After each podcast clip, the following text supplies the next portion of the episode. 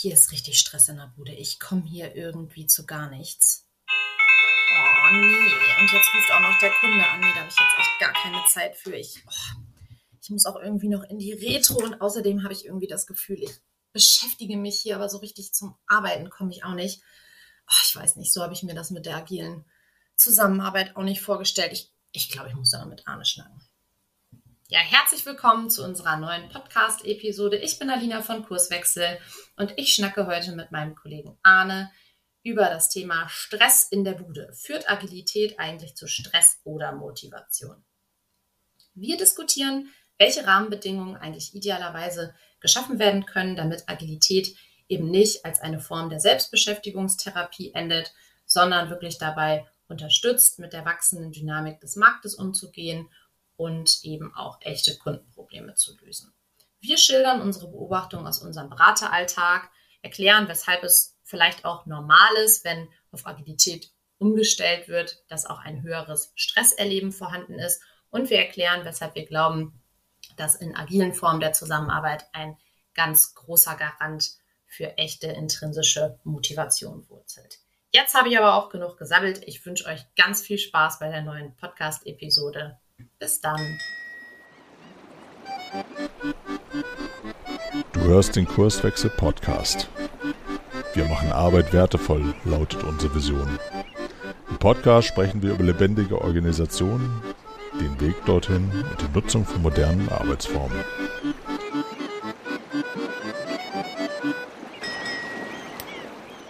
Moin! Arne und ich sprechen heute zum Thema Arbeit in agilen Organisationen, Stress oder Motivation. Ja, und diejenigen von euch, die uns schon so ein bisschen länger verfolgen, die wissen ja, dass wir das Thema Agilität und Organisationsentwicklung ziemlich abfeiern. Aber wo viel Licht, dann natürlich auch mindestens ein bisschen Schatten.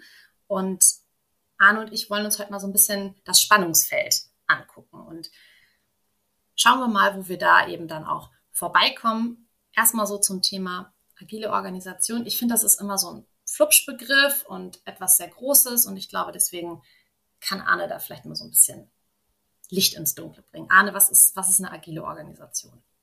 Ja, Ohren angespitzt, jetzt kommt die Definition von Agilität. Nein, die, nicht. Die's, die's, die's, nee, genau, die's, die's, die's natürlich nicht gibt. Äh, mit, mittlerweile tun, tun wir alle uns ja auch irgendwie ein bisschen schwer mit diesem Wörtchen Agilität, weil das so ausgelutscht ist, dass es alles und nichts bedeutet. Ähm, ich würde trotzdem mal einen Versuch wagen. Also wenn ich, wenn ich, wenn ich Agilität verstehe, erstmal so auf so einem ganz hohen, äh, hohen Abstraktionslevel als die Eigenschaft, äh, eines Systems, also eine, einer Organisation, eines Unternehmens meinetwegen, ähm, möglichst gut mit einer sich verändernden Umwelt umzugehen.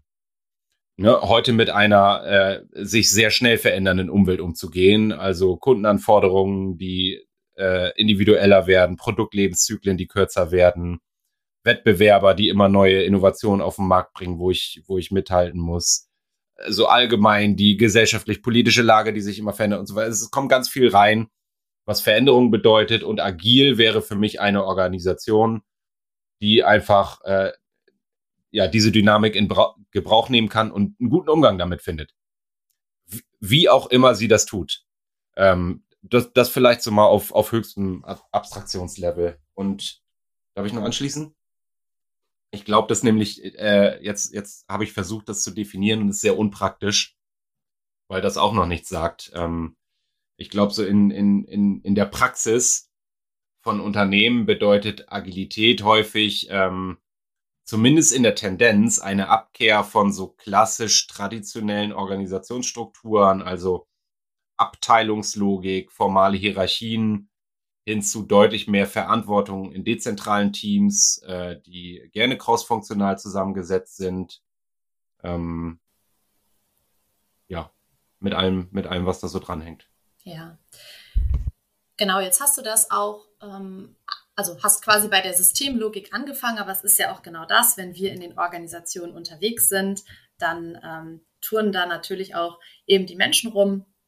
Und ich weiß nicht, wie du das erlebst. Ich habe häufig den Eindruck, ähm, gerade wenn es so ein, so ein Umstellungsprozess ist, ne? ich sag mal von eher klassisch traditionell zu ähm, wir werden jetzt agil, ist da häufig auch so eine Sorge, die da mitschwingt. Also dieses, oh, das ist, ja, wir merken die Außenwelt, die ist irgendwie diffus und wir merken auch, unsere Prozesse laufen nicht mehr so gut und wir haben hier auch voll den Kommunikationswust, aber wie sollen wir das denn jetzt schaffen? Also ich habe immer so das Gefühl, da schwingt auch ganz viel ähm, Unsicherheit bei den Menschen mit und auch, ja, ein gutes Level an Stress. So, ne? Da würde ich, glaube ich, jetzt gerne mit dir einmal genauer rauf gucken. Mhm. Naja, was, ähm, was so eine sehr klassische Organisation, also die, die typische Pyramide, wie wir sie alle kennen. Ne? Ich habe gerade schon gesagt, Ab Abteilungslogik, äh, formale Hierarchien auf unterschiedlichen Ebenen. Was, was die ja leistet, ist ähm, erstmal so aus der Innenperspektive, ich kann den Laden steuern. Also ich kann Strategien entwickeln, da irgendwelche äh, high-flying Ziele ableiten. Diese Ziele kann ich runterbrechen, in die Abteilung kippen. Kann Aufgaben daraus generieren, äh, Prozesse schreiben, die entsprechenden Managementinstrumente einführen. Ähm, das sorgt ja für eine gewisse Stabilität. Das Problem ist, und das haben wir in, in anderen Episoden ja schon in ausreichendem Maße äh, besprochen, das wird der Komplexität draußen nicht mehr gerecht. So, jetzt äh, gibt diese Stabilität, die ich in so einem äh, klassisch äh, gebauten Unternehmen habe, ja auch eine gewisse Sicherheit im Tun. Mal so, mal so sehr vereinfacht, jeder weiß genau, wo sein Plätzchen ist, was er zu tun hat, äh, was er zu lassen hat, es ist alles definiert. Und jetzt komme ich zu der Erkenntnis, wir müssen das ein Stück weit aufbrechen und damit entsteht äh, verständlicherweise äh, oder, oder damit geht eine gewisse Unsicherheit einher kann das funktionieren? Wie kann das funktionieren? Genau. Die Erwartungsstrukturen ändern sich im Prinzip. Ne? Also das ist so das, was, was ich häufig wahrnehme, wenn wir ähm, in Organisationen reingehen und sich da was verändert, dann ist es so, boah, ja, aber bei meiner Stellenbeschreibung, da, da weiß ich ganz genau, da habe ich ein sicheres Umfeld, ich muss mir da keine großen Gedanken drüber machen. Und das ist, das ist völlig klar und ich weiß, was hier von mir erwartet wird.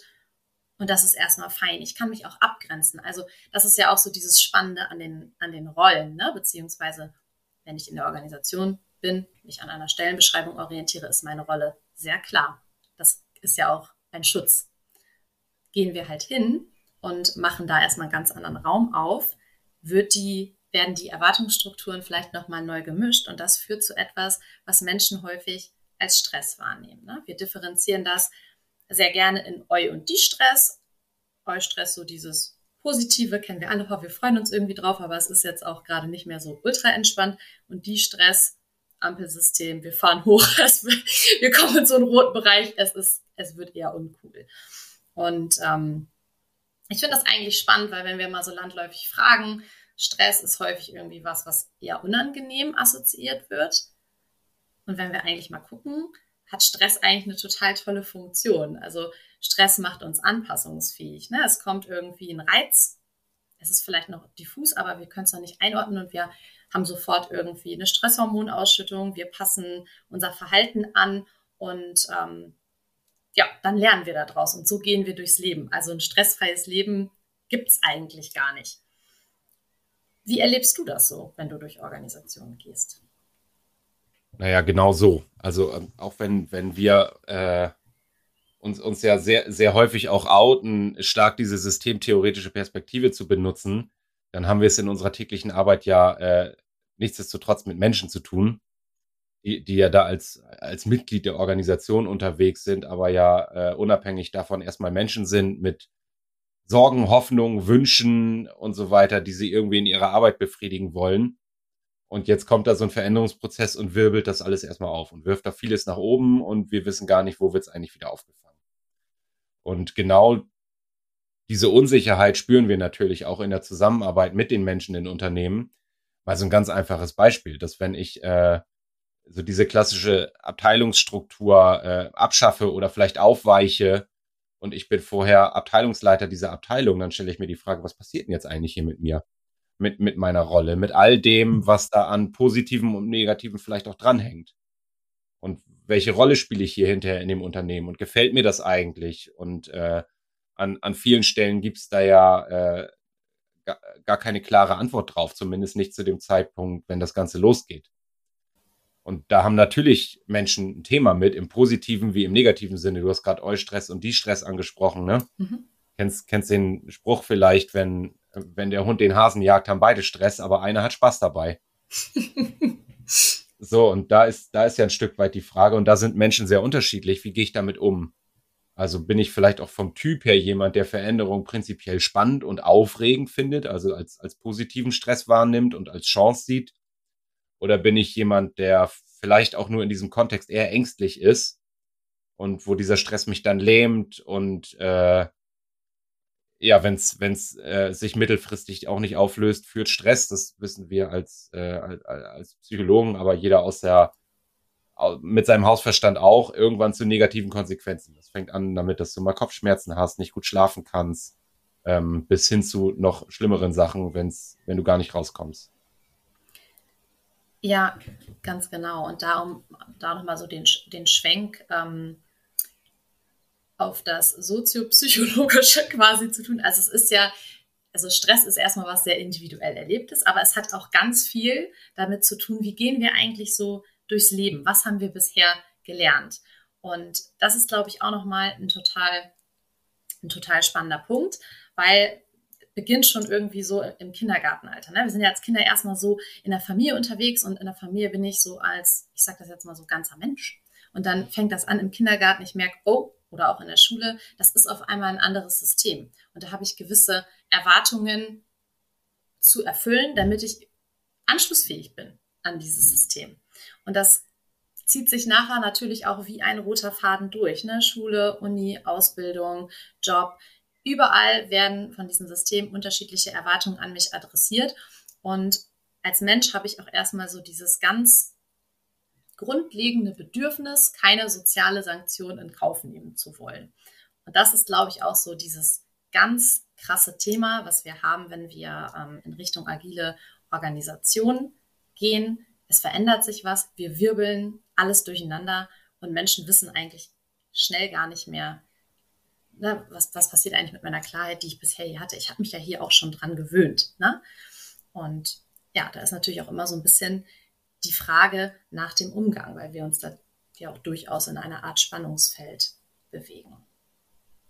Ja, und da, da hängen natürlich äh, individuell so Fragen dran. Ich, ich denke gerade dran, ich spreche dann ja gerne von meinem ersten Leben, als ich äh, Bankkaufmann war ja. und jetzt als, als Kundenberater in einer Filiale in der Sparkasse saß. Ähm, dann habe ich am Jahresanfang das Gespräch mit meinem Filialleiter gehabt und damals eine Excel-Tabelle, ist schon ein bisschen her, du merkst das gekriegt, ähm, wo so spaltenweise meine Zielfelder drauf waren und da stand in der letzten Zeile eine Zahl, wo dann drin stand, du musst so und so viel Bausparertrag machen und so viel Altersvorsorgen verkaufen und Versicherungsertrag und so weiter. Und ich hatte ja irgendwie mit, also schwarz auf weiß eine Zahl, die mir gesagt hat, wann habe ich eigentlich gut gearbeitet. Ne, ob das jetzt valide ist, sei mal dahingestellt, mhm. ob man daran guter, einen guten Job bemessen sollte. Aber das war für mich eine Größe, die mir eine Orientierungsfunktion geboten hat. Ne, ich, ich konnte auch unterjährig gucken, bin ich bei 40 oder 60 Prozent meiner Zielerreichung. Und das hat mir ein, ein Stück weit auch Sicherheit vermittelt.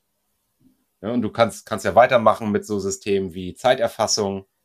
Ähm, ist jetzt kein Artefakt, was ausschließlich in, in traditionellen oder agilen Organisationen, sondern, sondern generell so ein Thema, was ja in vielen Organisationen gemacht wird, dass Zeiten gebucht werden. Ja. Ich, ich wusste einfach, wenn ich am Ende der Woche 40 Stunden voll hatte, kann mir keiner Faulheit vorwerfen. Ne, ob, das jetzt, ob das jetzt wirksam war, was ich getan habe oder nicht, aber das war eine Größe, an der ich mich orientieren konnte. Und mal zurück zu diesem klassischen Zielsystem und so weiter in vielen agilen Organisationen löst sich das auf, weil es einfach keinen Sinn mehr macht, so den Einzelnen zu verzielen, und jetzt sitze ich da und, st und stelle mir die Frage, woher kriege ich denn jetzt die Rückmeldung, dass das, was ich tue, auch gut genug ist, wenn mir das ein Bedürfnis ist. Ja, ganz genau. Und ich würde noch einmal vorher einhaken. Du sagtest, das ist auch so eine gewisse Orientierungsfunktion und dann weiß ich, dass ich das irgendwie gut gemacht habe oder dass ich damit fein bin. Ähm, etwas, was im Agilen natürlich auch super viel propagiert wird, ist auch diese Eigenverantwortung. Ne? Kommt auf einmal auf. Und ich glaube, wenn wir, wenn wir da so den Schwenk machen zu, was ist eigentlich in traditionelleren oder klassischeren Organisationen ähm, häufig Phase, um das mal so zu formulieren, sind es häufig Regeln und starre Prozesse. Ich habe erstmal als Person in dieser Organisation, ja, wie soll ich sagen, ich, ich, lerne das gar nicht mit dieser Verantwortung. Also es ist irgendwie witzig. Ich komme ja mit Verantwortung irgendwie auf die Welt und ich kann mich auch orientieren und so weiter. Und dann komme ich in eine Organisation und habe das einfach stumpf nach Regel zu machen. Ich, ich lerne diese Auseinandersetzung mit dieser Verantwortung gar nicht. Und das ist eigentlich total spannend, wenn man dann gewisse Regeln wegnimmt und auch vielleicht stärker in so eine Prinzipienorientierung geht, dass man auf einmal merkt, so, huch, ich habe, ich, ich merke wieder, ich spüre wieder so dieses Verantwortungsbewusstsein und ich muss mich mit mir selber auseinandersetzen. Das ist natürlich auch ein bisschen, ein bisschen anstrengend. Wie nimmst du das in den Organisationen wahr? Na, das ist ein ganz schöner Punkt, dass du Regeln ansprichst, weil eine Regel nimmt mir ja auch Verantwortung ab. Genau, genau. Ja, ich, ich muss ja, um es mal zu übertreiben, ich muss ja im Zweifel gar nicht mehr selber nachdenken. Ich mache einfach. Weil ich, also wenn ich mich an die Regel gehalten habe, habe ich ja alles richtig gemacht. Genau. So, und wenn irgendwas schief geht, dann habe ich ja auch, dann kann ich ja sagen, ja, Hände hoch, ich habe mich an die Regel gehalten. Das ist ja, ne, ich, ich habe ja nichts falsch gemacht. Und plötzlich werde ich damit konfrontiert, äh, dass quasi die, äh, die Wirkung meiner Arbeit, ähm, die ich ja vorher auch wahrnehme, aber plötzlich was mit meinem Handeln zu tun habe, was nicht vordefiniert ist. Ja, und dann, dann kann es halt auch Feedback geben. Ne? Und das, das finde ich halt so spannend, wenn wir, ähm, du hattest das eingangs auch schon gesagt, uns so auf dieses Thema Agilität oder agile Organisation, wenn wir uns da so reinzoomen, dann fallen ja so Begriffe wie irgendwie Selbstorganisation, wir arbeiten eng zusammen, wir haben eine, einen hohen Fokus auch auf Qualität und, und kurze Zyklen. Das macht natürlich was mit den Leuten. Ich habe es häufig so erlebt, dass da erstmal auch ganz viel Begeisterung war und dann relativ schnell gemerkt wurde, so hui, das ist aber sehr anders. Und dann kommen halt auch schnell so diese, diese Probleme rein, wenn man in Anführungszeichen nicht konsequent überlegt, worum geht es uns eigentlich. Also ich sag mal, wenn man dogmatisch stumpf nach Lehrbuch, ich sag jetzt mal zum Beispiel Scrum einführt und es passt vielleicht gar nicht richtig zum Kontext, ne? dann macht sich da nochmal irgendwie ein ganz anderer Stress auf. Und ähm, dann habe ich tatsächlich häufig den Eindruck, dass gerade so dieses Thema, wenn sich die Anforderungen schnell ändern, ich muss es dann noch mit meinen Teamkollegen besprechen, dass es die Leute schon hart auch stresst. Also das ist dann eigentlich so schade, ne? weil man sich so sagt, ja, eigentlich soll es ja Motivation geben, so diesen Austausch, dieser Mannschaftsgedanke, zusammen was zu schaffen. Und dann merkt man auf einmal, oh, das bricht wie ein Kartenhaus zusammen und das finden nicht alle so cool. Ja, weil, weil, weil ja ein Stück weit auch das gar nicht gelernt ist. Also wenn ich, wenn ich vorher einen Chef habe, der die, die wichtigen Entscheidungen äh, trifft der Chef oder zumindest segnet er sie ab. Oder sie ja. natürlich. Ja. Ähm, und das ist plötzlich nicht mehr da, sondern wir stehen als Team gemeinsam in der Verantwortung. Dann bin ich da, damit konfrontiert, dass eine Entscheidung, die ich treffe, sich möglicherweise auch auf meine Teammitglieder auswirkt. Mhm. Mit gehangen, mit gefangen, ne? Ja, ja, und, und dann passiert es natürlich, äh, dass ich Dinge tue und die gefallen anderen nicht. Mhm. Und damit muss ich mich plötzlich beschäftigen. Ähm, und äh, was, was da dranhängt, was ich häufig beobachte, du hast jetzt schon den, den Begriff Selbstorganisation benutzt. Äh, der ja, äh, ja mittlerweile fast so inflationär wie, wie Agilität irgendwie damit mit in den, in den Hut geworfen wird, in den Topf, sagt man, ne? Mhm. Was wir häufig beobachten oder was so Momente sind, wo, wo wir als Kurswechsel dann noch angesprochen werden, ist das, äh, was wir gerne Selbstüberlassung nennen. Also, dass äh, Unternehmen schon äh, die Erkenntnis haben, wir können es nicht mehr zentral durchsteuern hier die Teams müssen Verantwortung übernehmen und dann heißt es ja, los Teams, macht mal. Und dann stellen die fest, ja, wie werden hier eigentlich Entscheidungen getroffen? Wie läuft eigentlich Feedback ab? Woran, um nochmal auf diese Orientierungsfunktion von Managementinstrumenten zurückzukommen, woran messen wir eigentlich, ob wir wirksam sind als Team, ob das gut ist, was wir machen, ob wir auf die Unternehmensziele einzahlen? Wie kriegen wir das eigentlich koordiniert? Und da entsteht häufig so eine Situation von, ich würde durchaus das Wort Überforderung benutzen. Ja. Dass Menschen einfach überfordert damit sind, dem jetzt plötzlich allem gerecht werden zu müssen. Und dann sind wir wieder beim Thema Stress. Ja. Ja, ja, ganz genau. Also, das ist tatsächlich auch so eine Beobachtung, die ich teile. dass, ähm, ich sag mal, häufig das System einmal durchgerüttelt wird, dann wird gesagt, liebe Leute, ihr macht das schon. Oder, was ich auch eben schon angesprochen hatte, so dieses Dogmatische, ohne zu gucken, passt das jetzt eigentlich zu dem Kontext. Ne? Also man, man muss ja nicht immer, ich sag mal, ganz stumpf nach Lehrbuch durchgehen, sondern es geht ja darum, sich mit der Frage auseinanderzusetzen, welches Problem soll eigentlich gelöst werden und wer soll dieses Problem lösen. Darum geht es ja häufig auch eben gar keine Wie-Frage. Und ähm, da merke ich tatsächlich, krankt ist häufig in der Praxis und dann geht es auch schnell dahin. Ich hatte neulich irgendwie den Begriff ähm, Agile Fatigue gelesen, wenn Menschen oder Teams einfach wirklich müde davon sind, ne? weil mhm. Immer wieder was eingekippt wird und immer so unter diesem Deckmantel, das finde ich zum Beispiel auch relativ gefährlich. Ja, aber wir sind doch jetzt agil. Ihr müsst doch den Kunden in den, ins, ins Zentrum stellen. Ihr müsst doch die Anforderungen aufnehmen. Wir sind doch jetzt dynamisch. Dass das Ganze natürlich auch Zeit braucht, dass Menschen sich darauf einstellen können müssen und dass das natürlich auch ein Lern- und Wachstumsprozess ist, der aus meiner Sicht auch häufig begleitet gehört, einfach um da auch nochmal so, so, ein, so ein externes Licht drauf zu werfen, wird total vernachlässigt. Es ist fast irgendwie, finde ich, schon so, so, eine, so eine Fahrlässigkeit. Und dann kann ich auch verstehen, wenn ähm, Mitarbeiter dann teilweise auch eben sehr ja, verdrossen davon sind. Ja, ja, es, es, es verändert sich natürlich schon ein Stück weit, nicht ein Stück weit, sondern ein ganzes Stück weit oft ähm, die, die Gruppendynamik in so einem Team.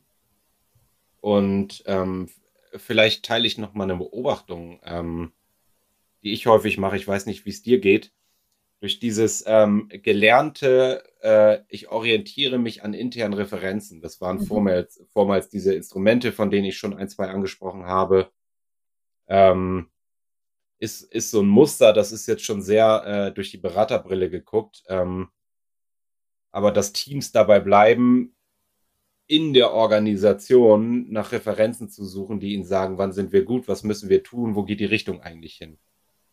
Und dann wird, dann wird sehr schnell, und äh, da finden sich jetzt wahrscheinlich äh, viele HörerInnen drin wieder, der Ruf nach, wir brauchen Feedback, wir müssen mehr miteinander reden, wir brauchen Meetings, um zu reflektieren, wir müssen viel häufiger Retrospektiven machen und das ist ja alles wertvoll.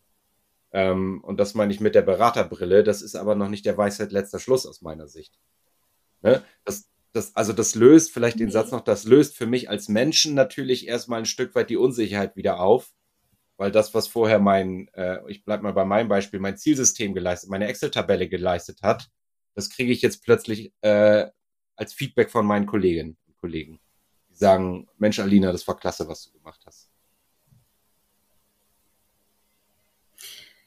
Ja, also so diese, diese starke Orientierung nach innen oder ich sag mal Beschäftigung mit dem System lenkt natürlich von dem ab, wofür Agilität ähm, ja eigentlich das, das, Rahmenwerk ist, nämlich ähm, Anforderungen aus der Umwelt, ne? also Wertschöpfung zu betreiben. Das äh, sagten wir eben schon, es geht darum, Probleme zu lösen. Ist aber vielleicht eigentlich auch ein, ein spannender Punkt, weil meine Beobachtung ist tatsächlich, dass das in vielen Organisationen gar nicht so präsent ist. Also da, es geht quasi darum, so ja, wir, wir, machen jetzt agil, weil machen ja alle so, das macht man so, hat auch was mit ähm, Employer Branding irgendwie zu tun, sonst hat hier keiner Lust zu arbeiten. Ja, und ähm, das finde ich sehr schade, so dieses Thema Agilität unter einer, ich sage das jetzt mal in Anführungszeichen, Art Marketing-Aspekt zu sehen, weil es soll ja de facto ein reales Problem lösen und ich glaube, dann ist es auch eben nachher wirkungsvoll. Aber lass uns noch mal reinzoomen in die Situation, wenn wir als Kurswechsler jetzt in eine Organisation kommen und da ist irgendwie Agilität vielleicht schon so ein bisschen unter einem, in Anführungszeichen jetzt wieder Marketing-Aspekt eingeführt und ja, soll da auch alles ein bisschen schneller gehen und wir merken, die, die, die, Menschen sind da aber auch irgendwie frustriert und, und gestresst. Wir nehmen das wahr. Was wäre da jetzt so unsere Herangehensweise? Oder ne, lass uns da mal reinzoomen, als hätten wir so eine kon mhm. konkrete Situation. Ich, ich habe da auch tatsächlich zwei Perspektiven wieder im Angebot. Einmal die, die psychologische. Ja. Also was bedeutet mhm. das für Menschen? Und dann die äh, mit durch die Brille des Systemtheoretikers geguckt. Ich fange mal mit der psychologischen an. Ähm, wie entsteht diese Frustration? Ähm, wir haben ja vorhin über, über zwei Arten von Stress gesprochen, auch schon. Positiven Stress und negativen Stress. Und ähm, ich würde mal äh, so in den Ring werfen, die These, positiven Stress erlebe ich, wenn das, wofür ich arbeite, äh, ich das als sinnvoll empfinde. Dann kann das, dann kann das Energien freisetzen. Wenn ich ein geiles Projekt habe, wo ich sage, hey, wenn wir das schaffen, lass uns mal, wenn dieser Teamgeist entsteht und ich wirklich ein, äh, ein attraktives Ziel habe, auf das ich hinarbeite, dann arbeite ich vielleicht auch viel. Also erstmal, erstmal in Summe und äh, unter einem hohen Energieaufwand, aber irgendwie setzt das auch immer noch mal wieder den Schub Energie frei, den ich brauche. Positiver Stress. Ne ne negativer Stress, äh, ich muss hier ganz viel Zeug machen und ich verstehe überhaupt nicht warum. Und genau, da, da entsteht die Frustration und das ist häufig die Situation, äh, wo wir dann ja anfangen dürfen, mit den Menschen in diesen Organisationen zu arbeiten.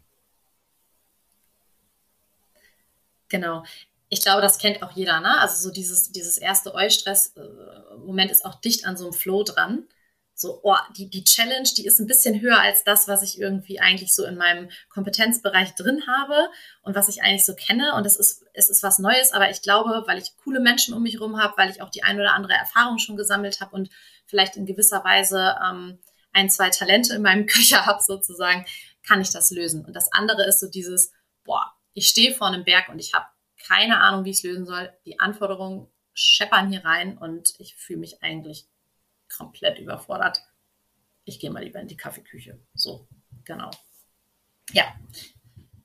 Letzteres erleben wir häufig und jetzt ist die Sache, boah, was, was, was ist da irgendwie die, die Herangehensweise? Ja, du, du hast im Grunde genommen schon äh, ein Thema angesprochen, was wir zumindest am Rande mal, äh, sag mal, gestriffen ist die richtige, ne, gestriffen haben im Podcast mhm. ähm, nämlich das mhm. Thema Kohärenz. Da bin ich nochmal in, in der Psychobrille. Also Verstehbarkeit, Handhabbarkeit, Sinnhaftigkeit. Verstehe ich, was hier gerade passiert, was das Problem ist, was die Herausforderung ist äh, und kann das auch erstmal nehmen.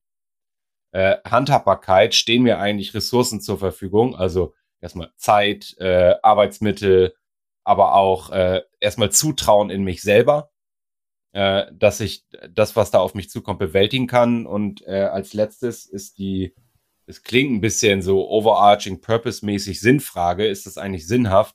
So meine ich es gar nicht, sondern äh, es vielmehr für jeden Einzelnen die Frage, habe ich eigentlich Bock drauf, mich dafür einzusetzen? Will ich das mitgehen? Und mhm. da, äh, das würde ich, da würden wir mal in die Shownotes den, die, die Links zu unseren Episoden machen zum Thema Kohärenz, da vertiefen wir das nochmal da gibt's ja durchaus äh, Methodik, die dabei hilft, das herzustellen. Ähm, vielleicht liefere ich aber auch noch mal kurz die systemtheoretische Brille nach, die ich angekündigt habe, auf, auf diese Situation, weil das schließt ganz gut an auf die Frage, wie kriege ich denn äh, diese Frustration weg? Menschen wollen sich selbst als wirksam empfinden. Und die Wirksamkeit, die finden sie nicht, wenn sie nur in die Organisation hineingucken. Und im Grunde genommen haben diese äh, vermeintlich agilen Organisationen, die in so einen Zustand transformieren, das gleiche Problem wie tayloristische Organisationen, nämlich dass Referenzen immer innen gesucht werden. Jetzt nur nicht mehr in Form von Managementinstrumenten und Reporting-Cockpits, sondern in Form von äh, äh, Feedback von meinen Kollegen und so weiter. Und wenn ich jetzt meine Entscheidung und meine Arbeit davon abhängig mache, ob dir das gefällt, dann hat sich eigentlich nichts verändert von der Logik her. Und die, die Krux, die Krux ist, äh, jetzt kommt die systemtheoretische Brille, ähm, oder gleichzeitig die Empfehlung, die wir so ein Stück weit mit aussprechen, fangt an, die Referenzen außerhalb des Unternehmens zu suchen. Genau, und seid eine Mannschaft und geht das an. Ne? Also das ist, glaube ich, auch nochmal ein, ein super wichtiger und zentraler Punkt. Weg von diesem, was leiste ich, häufig auch ein Thema in terroristischen Organisationen. Man hat seine Zielvereinbarungen, man wird an seinen persönlichen Leistungen gemessen. Das ist ja auch was, was sich zunehmend verändert, weil man merkt, oh, um, eine, um einen Erfolg einzufahren, um ein Kundenproblem zu lösen, reicht es nicht, der, der eine zu sein, ne? sondern es ist meistens ein, ein komplexes Problem, braucht natürlich mehrere kluge Köpfe, die eine Idee entwickeln. Und genau das ist es ja auch, ne? sich eben zusammenzusetzen und nicht darüber zu sprechen, oder anders, nicht ausschließlich darüber zu sprechen, hey, wie können wir unsere ähm, retro noch besser gestalten, ähm, so, so ein bisschen jetzt mit einem zwinkernden Auge, sondern wie kriegen wir eigentlich das Kundenproblem gelöst? Welche Idee braucht es dafür? Mhm. Ja, und das, das ist schon irgendwie so, so ein bisschen auch ein Kritikpunkt, ne? so diese sehr starke Beschäftigung, Beschäftigung, ja, sagt man so, glaube ich, ähm, mit sich selbst. Ich glaube, das kann auch helfen für so eine Phase. Ich denke auch, das braucht es.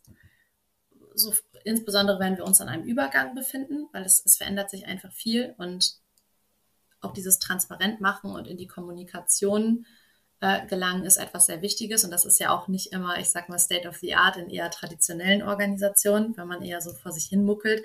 Deswegen kann das für eine gewisse Zeit, denke ich mal, auch ähm, sehr wirkungsvoll sein. Es darf aber hier finde ich jedenfalls nicht das Prinzip der Ausschließlichkeit gelten. Also Fokus ist einfach Kundenprobleme lösen. Exakt. Und äh, das genau das ist das Ding. Also le letztendlich und auf das, was du angesprochen hast mit den Mannschaften, da komme ich ja auch drauf, wenn ich mir die Frage stelle, wie gelingt denn das? Äh, mhm. So als äh, die Mannschaft als kleinste wertschöpfende Einheit. Und ähm, mein Gedanke war gerade noch, oder so was, die, die Beobachtung, die wir häufig haben, ist es nicht so, dass Unternehmen das nicht auch erkennen. Dieses, dieses Problem, was wir gerade angerissen haben, so, ey, die, die finden das nicht sinnvoll, was hier passiert. warum eigentlich nicht, ne? So, und dann, äh, und das ist, äh, ich glaube, das ist so die, die Denkfalle, in die, äh, um mal eine Zahl zu sagen, 70, 80 Prozent derjenigen tappen, die anfangen, sich mit diesem Thema New Work, agile Organisation zu beschäftigen, ähm, dass sie feststellen, die Sinnfrage stellt sich plötzlich anders und dann werden irgendwelche Purpose-Kampagnen gefahren. Und man überlegt sich, was für eine Vision hat das Unternehmen und welche Werte wollen wir eigentlich haben in unserer Zusammenarbeit und so weiter. Und ähm, das führt zu nichts. Dafür sind Menschen zu individuell. Die, die Sinnfrage klärt sich immer mit einem gelösten Kundenproblem. Und also wieder Blick nach außen richten.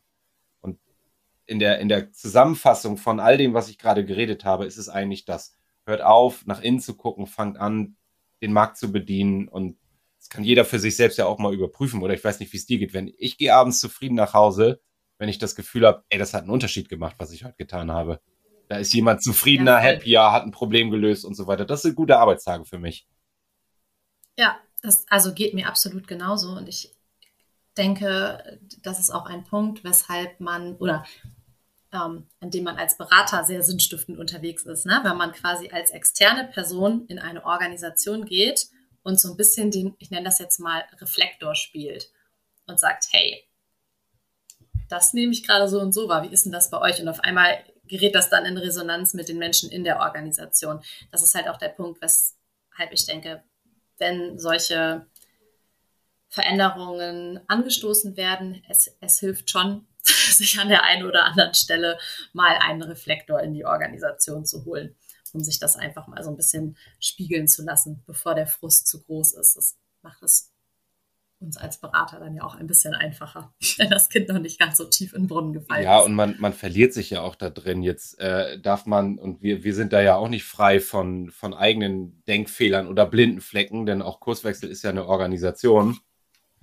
Ähm, und, und auch wir haben uns an all diesen Dingen versucht und das ist jetzt meine ganz persönliche Wahrnehmung. Äh, ich glaube, ja, das, das gibt's jetzt und das gibt's jetzt halt.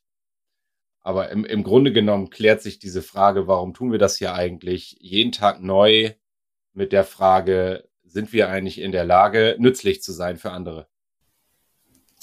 So, und wenn man den Punkt jetzt mal nimmt, und ähm, stell dir vor, wir laufen jetzt irgendwie über einen äh, Unternehmensflur und werden von ähm, einer Person, wir bleiben mal in dem Bild mit Pommes auf der Schulter gegriffen und gesagt, Mensch, ähm, ich habe das Gefühl, Agilität ist nicht für jeden was. Ich habe hier Mitarbeiter, die haben echt ein Thema damit und die sind deutlich, ich nehme sie deutlich unmotivierter wahr als ähm, vor der Umstellungszeit, in Anführungszeichen. Wie ist deine Sicht dazu? Ja, ich, ich habe sofort wieder das Wort Kohärenz im Kopf. Also, oder, oder ob, ob das nicht funktioniert. Also ich würde mal behaupten, dass jeder Mitarbeitende in einem Unternehmen sofort hier schreit, wenn ich dir verspreche, ab morgen hast du drei Probleme weniger. Und das ist halt, äh, danke, danke für die Stellvorlage. Das ist halt genau der Punkt. Ne? Also weg von, wir beschäftigen uns irgendwie die ganze Zeit nur mit ähm, internen Geschichten, sondern rausgezoomt. Und ich glaube, dann ist es halt auch keine Frage, kann der das, sondern es ist eher die Frage, wie wird es in dem Kontext gestaltet, um ein Problem zu lösen. Und dann kommt man auch eher, würde ich jetzt so sagen, weg von dieser Personenzentrierung wieder hin zur zur systemischen Perspektive, ja, die wir ja hier so Ja, ja, also man verliert sich, was heißt Mann? Jetzt habe ich Mann gesagt. Äh, Unternehmen oder Menschen in Unternehmen verlieren sich dann sehr schnell in äh, Perfektionismus hinsichtlich der Frage, wie macht man eigentlich richtig agile Organisation? Wie geht das eigentlich richtig? Und also da auch immer, ich glaube, da sind wir viel weniger pragmatisch, als man das erwarten würde von, von Kurswechsel. Es ist mir am Ende egal, ob es agil ist oder nicht solange es dabei hilft, äh, diese extern referenzierten Probleme besser zu lösen. Sie. Wir haben es jetzt, äh, Alina, ein, ein Schwenk müssen wir noch wieder zurück machen. Stress, Stress, Stress und Motivation. Mit all dem, was wir jetzt zusammengetragen haben. Äh, und und äh, vielleicht, vielleicht stelle ich dir einfach mal, ich stelle dir einfach mal die Frage sozusagen. Ich setze mich jetzt mal auf einen anderen Stuhl und stelle mal die Frage, so lieber Alina, wie kriege ich das denn hin, dass meine Mitarbeitenden das nicht als so unangenehm und stressend empfinden, all diese Veränderungsprozesse, sondern dass sie ganz viel Eustress erleben können? Ja, direkt ins Stressmanagement-Training, ne? Nein, also das natürlich nicht. Ähm, ja, ich denke, da ist auch einfach wieder diese Orientierung an Prinzipien ganz wichtig. Ne? Also eine gewisse Freiwilligkeit. Das ist ja auch das, was wir hier immer so reingeben, den Raum aufzumachen also eine Vergemeinschaftung. Ein geteiltes Problem erzeugt auch ein Mannschaftsgefühl. Ähm, genau, und natürlich eine Transparenz darüber. Und ich glaube, dann hat man, ähm, es hört sich jetzt so total unspektakulär an, ne? Also ich kann dir da jetzt leider nichts anderes aus dem Hut zaubern, aber das ist meine Erfahrung, wenn man einen äh, Gestaltungsraum aufmacht, dass das schon ganz schön wirkungsvoll ist. Ja. Oder hast du, hast du ein Rezept? Nee, aber fast.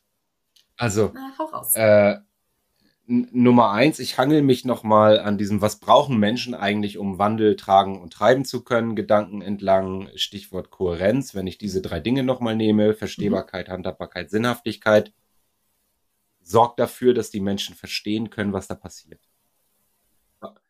Warum hat das Unternehmen Probleme? Welche Probleme sind das? Wie äußern die sich? Also erstmal das sichtbar zu machen und dann noch diese Probleme anzubieten und zu sagen, wenn, wenn du da eine Talentvermutung bei dir selber hast, dann greif dir das. Ne? Übernimm Verantwortung, Freiwilligkeit hast du angesprochen. Das, das ist das Erste. Das Zweite ist dann die Handhabbarkeit. Also immer mal so diese beiden Power-Fragen, wie ich immer sage, mit einstreuen. Was brauchst du und was hindert dich? Ne, was mhm. brauchst du denn eigentlich, um dem gerecht werden zu können? Ähm, und ruhig mal, ruhig mal Fragen an der Basis sozusagen, die wissen das, was sie jeden Tag nervt. Und das dritte mit der, mit der Sinnhaftigkeit, äh, da hört es jetzt auf mit dem Rezept, weil das gibt es nicht als Salbe, das ist sehr in, individuell. Ja, aber M Möglichkeiten schaffen, dass Menschen Sinn finden können, so individuell wie der auch sein kann. Äh, das wäre so die dritte Zutat in diesem Rezept. Und dann. Wie eine. Ja, ja, dann, dann sind eigentlich ja. alle Rahmenbedingungen geschaffen, ähm, das ist natürlich keine Garantie. Ne? Aber bei der Frage, was kann ich als Unternehmen tun, ist es aus meiner Sicht das, damit überhaupt die Möglichkeit besteht oder die Wahrscheinlichkeit äh, signifikant höher wird, dass viele Menschen sich positiv einbringen können und das auch so erleben. Ja, genau. Und natürlich, und, und äh, das kann man an dieser Stelle aus meiner Sicht nicht ganz ausklammern, natürlich ist das Stresserleben einer einzelnen Person immer was hochgradig Individuelles. Äh, das macht es ja auch so spannend in der Zusammenarbeit mit Menschen und deswegen steckt da ja auch ähm, so, so, viel Dampf drin. Ähm, natürlich gibt es diverse, diverse Möglichkeiten für sich selbst auch mal irgendwie zu gucken, okay, ist das jetzt zu viel, ist das jetzt zu wenig, wie kann ich damit umgehen? Es gibt diverse Coping-Strategien. Ähm,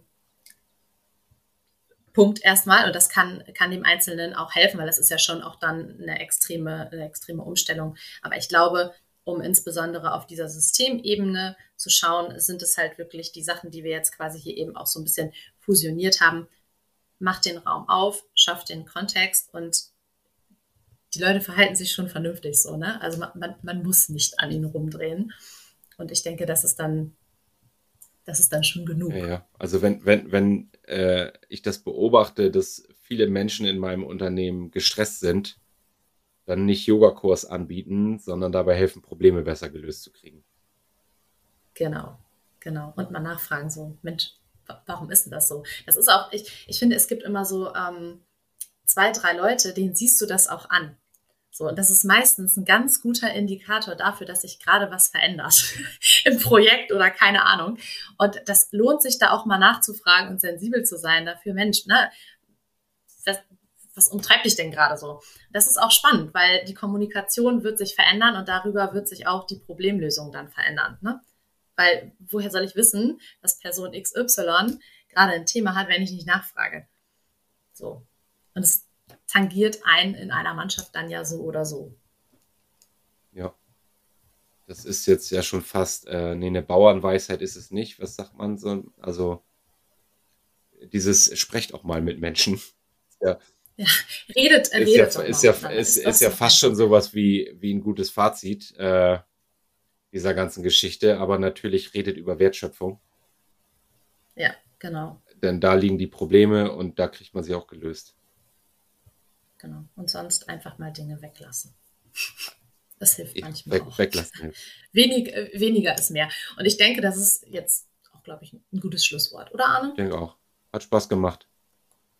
Yes. Bis zum nächsten Mal. Bis Tschüss. Folge uns auch auf Twitter unter @kurswechsler und diskutiere mit uns über agile Themen.